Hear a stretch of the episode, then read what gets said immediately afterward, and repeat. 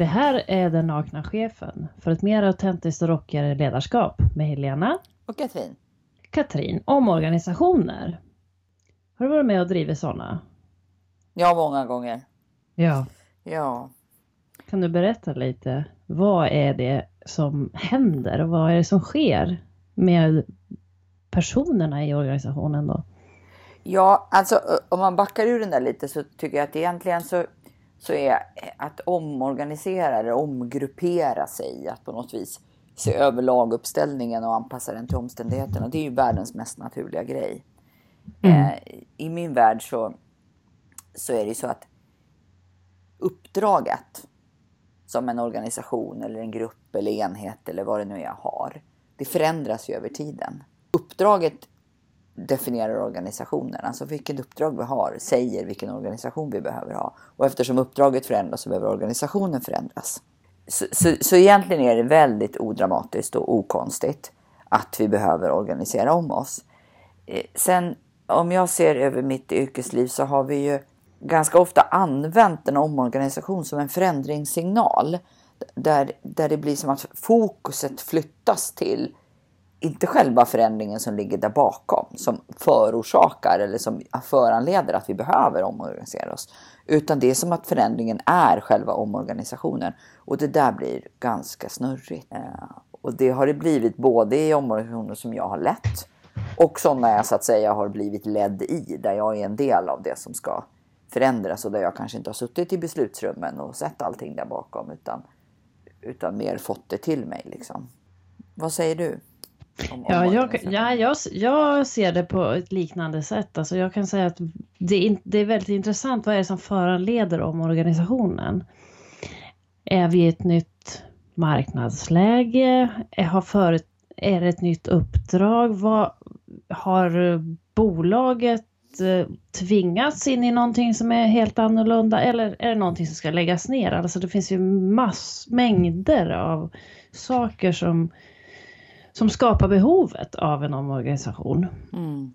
Och, och varje gång så är det ändå, det svåraste är ändå att eh, det, jag har nog aldrig varit med om en omorganisation där det inte har, har skapats en massa rädsla och otrygghet. Mm.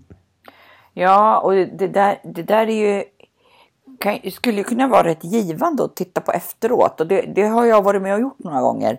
Mm. Vad, vad, var det som hände och vad kan vi lära oss? Mm. Jag, jag vet framförallt senaste gången, som inte är så, för så länge sedan, då pratade jag väldigt mycket om det där för, för hela den, alltså de människor som jag då var ansvarig för, eller den del av organisationen att be människor tänka efter själv. Vad är det som gör mig trygg i jobbet? Varifrån får jag min trygghet? Mm. Är det från min kompetens och mina arbetsuppgifter? Eller är det från min organisationstillhörighet? Mm. Och, och, sanningen är ju såklart både och för de mm. allra, allra flesta människor. Men vad jag ändå var ute efter det var att, att, att få igång ett tänkande kring det där och, och faktiskt hjälpa människor att se att ja, men om jag kan vara mer trygg i min kompetens och i vem jag är, vad jag har att bidra, då blir jag ju mindre offer för förändrade omständigheter. Det där tror jag på allra största allmänhet. Men, men, det, men det, det, det, var det jag försökte göra där och jag tror i viss mån så, så såg vi nog det och lyckades göra någonting utav det. För att mm. om, om jag liksom inte ser att jag är, har trygghet eller kan liksom stå i vem jag är och vad jag kan. Då, mm. då blir det ju väldigt jobbigt när den där omorganisationen kommer. Mm. Och det handlar ju också om att det finns tillfällen när jag har varit med när man har använt en omorganisation av helt andra skäl. Alltså mm. när, man, när man har använt det rent faktiskt för att även nu måste vi bli av med en person till och med, till och med så långt. Ja, och, och då har du ju egentligen inte rätt drivkraft så det är inte konstigt om människor reagerar på det sättet Absolut med rädsla. Inte. Absolut inte. Den där är, den kan jag gå igång lite på alltså. För att den mm. där, när vi inte vågar närma oss en enskild individ som av någon anledning, det kan ju vara precis mm. vad som helst, så lirar det inte som det ska längre. Och, och, och så börjar vi rådda om hela omvärlden.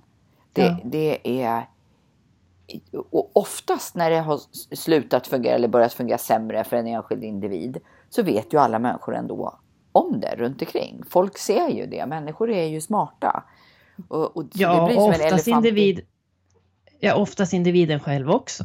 Ja, ja. Fast det kanske är outtalat och inte satt ja. ord på. Och det mm. blir ju jättesnurrigt när vi då drar igång en omorganisation. Det är fegt ledarskap. Mycket fegt ledarskap. Ja. Ja, alltså det har nog varit ganska vanligt i alla de omorganisationer jag har varit med om att själva omorganisationen har fått bli för stor. Mm. Och, och det, ju, det, det, finns ju en klassiker i det där och det är ju det när, när chefer börjar tänka.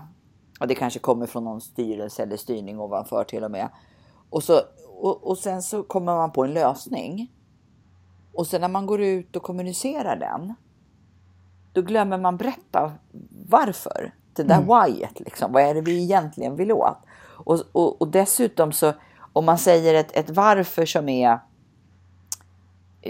det är ofta... För abstrakt. Precis, precis, mm. exakt det. Medan en omorganisation, det är ju någonting konkret. Det är nya rutor, man får nya chefer, man kanske ska byta fysisk plats. Det är väldigt konkret, i alla fall mm. det finns väldigt konkreta delar i det. Och sen blir det som att själva omorganisationen overrular det där syftet bakom. Ja, man får inte jag fram håller... det. Åh, vad jag håller med om det. Och så finns det, det finns en tendens både att man egentligen inte förklarar varför ordentligt, men sen också att du inte ägnar tillräckligt med tid åt att alla får diskutera vad blir konsekvensen för mig, för teamet, för rent faktiskt, för att det är en praktisk, faktisk sak som ska genomföras. Och för att förbereda oss så tror jag att vi ägnar alldeles för lite tid åt att faktiskt tänka efter, vad är det det här får för konsekvens för mig som människa, som person? Mm. Mm. Både när det gäller arbetsuppgifter och när det gäller om jag ska fysiskt flytta mig eller jag ska byta avdelning eller vad det nu än är. Men du, hur är man en naken chef när man omorganiserar då? Ja. Alltså det kan vara ett ganska eh, klurigt läge faktiskt. Precis som vi pratade tidigare om till exempel lönesamtalet som är en sån ganska skarpt läge, eller det är skarpt läge. Mm. Då är det lätt att man höjer barriärerna och gömmer sig bakom någonting. Och, mm. och, inte vågar vara det där nakna, ärliga, transparenta. Och det är väl ganska svårt i omorganisationer också? Ja, det, jag tror att det är, det är ett liknande läge. Och eh, jag tror att man kan bli mer ifrågasatt eftersom lönesamtalet är one-on-one on one, och här har du oftast fler personer samtidigt som man har dialogen med. Och för mig är en nakenchef i en omorganisation att vara så tydlig, konkret och klar över varför. Och ge tillräckligt med tid. Och, och förstås, allra först, beror, det beror lite på hur, om jag inom citationstecken, hur hur mycket man själv är inblandad i själva konstruktionen av omorganisationen. För som du sa, det kan ju komma från, från en styrelse eller en ledning eller var, var som helst ifrån. Det vet, det vet man ju inte riktigt. Men som med allt som man ska driva så är det oerhört viktigt att vara, ha satt sig in i det själv och förstå motivationen bakom själv först. Kan, ja. inte, kan inte ett sätt att vara naken vara att berätta vad jag inte vet? Ja, det är Utan bra. att tappa ledarskap. Alltså det här vet jag, det här, det här vet, vet jag inte. inte. Jag ja. bekräftar att det här är viktiga grejer. Mm. Men jag vet inte dem. Och kanske en delmängd av det, det här behöver vi hjälpas åt med. Ja. Hjälp mig. Hjälp mig. Och se och, och skapa delägarskap genom den den delen och, och, och, resonera kring det. Ja, och dessutom en smartare lösning för att det, det, finns väl aldrig någon enda eh, organisation som chefen ensam liksom kan managera Nej. och begriper vad alla människor gör i sina jobb. Vi ju, lever ju i expertorganisationer mm. där, där, ingen kan alla andras jobb så att säga. Så att resultatet blir bättre med den inbjudan. Men det kan ju vara rätt svårt om det då är en ifrågasatt organisation och så ska jag dessutom ställa mig upp framför allihop och säga att att det finns ett gäng frågor som inte jag vet svaret på. Ja men dessutom så, alltså den här frågan som de, många bär på, ja hur kommer det att bli? Det, det är faktiskt ärligt talat inget man vet. Det vet ju ingen, utan det är ju någonting man faktiskt kan öppet säga, ja jag vet ju inte exakt hur det här och det här kommer att bli för varje enskild individ, för det går inte att veta. Och, och då handlar det om att men att få lyfta på de osäkerheterna som varje individ har. Och det är också information. Ja. Ibland så när vi inte kan räkna ut vad det här betyder för varje enskild människa och det, det kan vi aldrig i början på en omorganisation.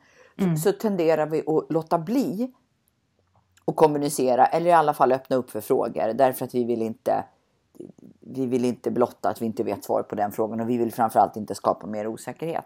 Men om jag istället kan liksom gå ut där tidigt och säga det här vet vi och det här vet vi inte. Vi vet inte vad det här betyder på individnivå, men vi vet till exempel att vi högst osannolikt har någon övertalighet om det nu är så. Eller mm. vi vet att vi ska fortsätta göra de här och de här och de här sakerna. Men vi behöver göra dem på ett annat sätt därför att. Alltså jag berättar vad jag vet och vad jag inte vet. Mm. Ja, du, jättebra. Det tycker jag är en underbar summering Katrin. Det här är den nakna chefen. Med Katrin. Och Helena.